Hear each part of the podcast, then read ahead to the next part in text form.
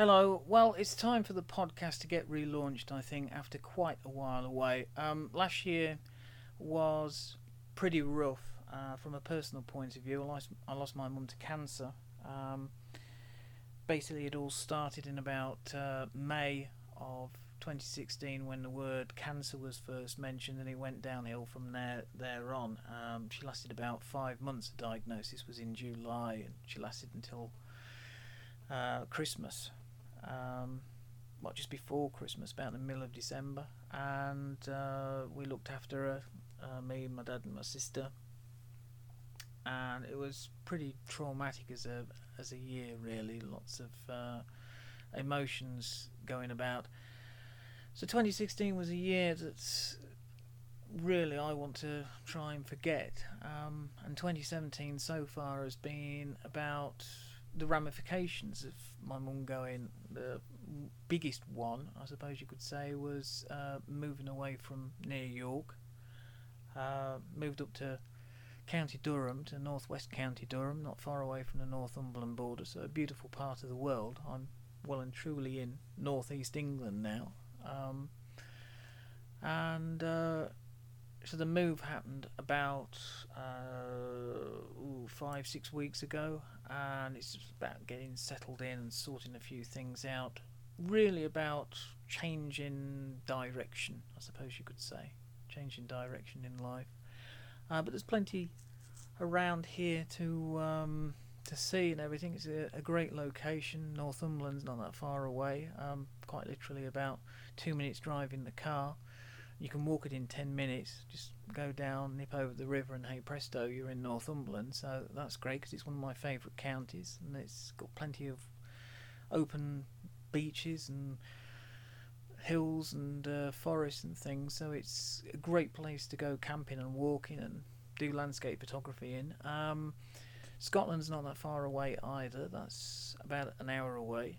Um, by the road is heading directly up to Scotland. Actually, is is literally about a mile away from the house. So to get onto that road, and then you just stay on that road, and the next time you uh, you look uh, after an hour's driving, you're you're in Scotland itself. So that's that's great as well. Dumfries that I went to uh, a few years ago. Um, you may remember.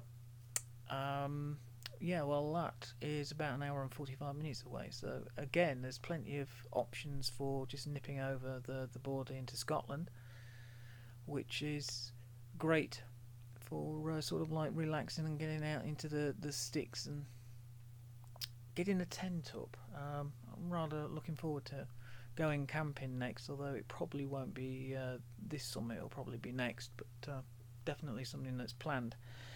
Photography wise, I'm kind of having a, a good think about it, and that's another one where I'm I'm thinking about the direction I want to take it in. I've already got an idea for a documentary project, which um, I'm not going to mention anything about here, but it looks quite uh, quite promising. Um, plenty to work with, and I haven't done a documentary project about a subject for for quite a long time, so I'm looking forward to uh, developing that idea more and, and seeing whether I can get some uh, some other ideas uh, together. I mean, another one that I'm working on is documenting um, a route, which is a, a, path along Hadrian's Wall, but uh, that really is to do with um, a walk that I want to do for charity. Um, where uh, raise some money for cancer research and things as a way of sort of like fighting back. You don't get much time to, to fight back against uh, cancer. Well, to be to be honest, there's not actually very much that you can do for somebody apart from look after them when it's a, a terminal diagnosis. You can't really fight the disease particularly, but uh, a good way of doing it uh, now is by raising money for charities and things. So I intend doing that um, though that probably won't be till next year as well. So there's plenty to work on.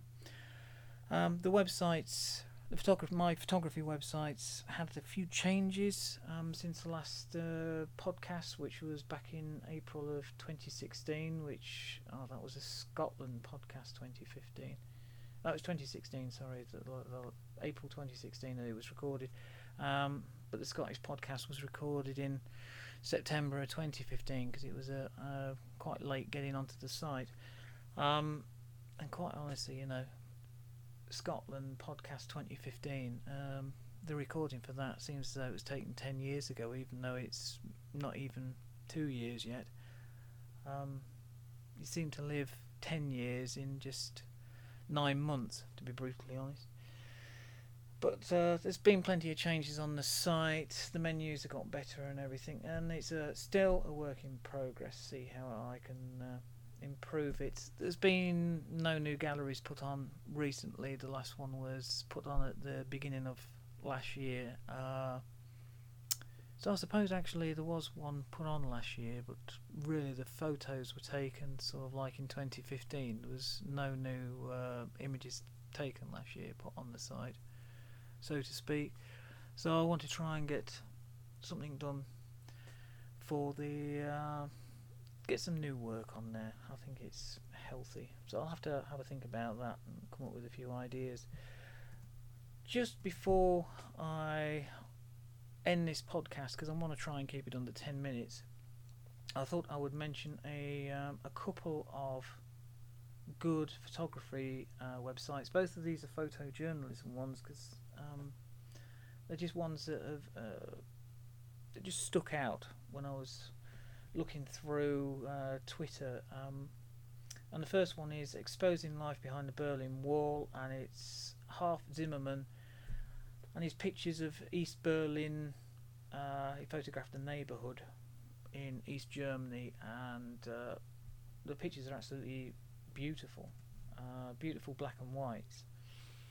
And my favourite, I think, is probably the third one. They're all good, but the third one with the, uh, the students all dressed in their 80s gear, they look they look really good. Um, who said that these Germans, you know, couldn't dress? Um, they look great, and quite honestly, they don't look that different from what their counterparts in uh, students in London were wearing at the time. Maybe drabber colours, but uh, you know, they don't look bad. The hair, the haircuts certainly um, will be familiar to anybody who was uh, around in the 1980s. So that's um, Harf Zimmermann and his uh, his neighbourhood in East Germany. The next one is on a similar sort of vein. Um, it's called Seven Photos, Seven Stories, Chris Killip on capturing the decline in industrial towns of England in the 70s and 80s. Uh, this was the Los Angeles time. I've got a thing about uh, Chris Killip. He's probably my favourite photographer, although I don't think he's as appreciated in the UK as he should be. Um, he moved over to America a few years ago. Um, and uh, whether that did it or not. But there was two photographers during the 1980s when I first got a, an interest in photography that uh, that sort of always used to get the headlines in the photography magazines. One was Martin Parr, whose work, uh, you know, some of it I like, some of it I don't, and then the second one was Chris Killip. Um, but of the two, Martin Parr seems as though he's managed to continue with he, he seems as though he's a lot of people like his work over here. Chris Killip doesn't quite get the headlines like he used to, and uh, I always wondered whether it was um, because of the the subject matter to a certain extent. Because quite honestly, a lot of people don't really care about what's going on. Um, in the northeast of, of England, to be brutally honest, especially if you like if you live in the southeast, the the northeast of England is well, you might as well be talking about Mars.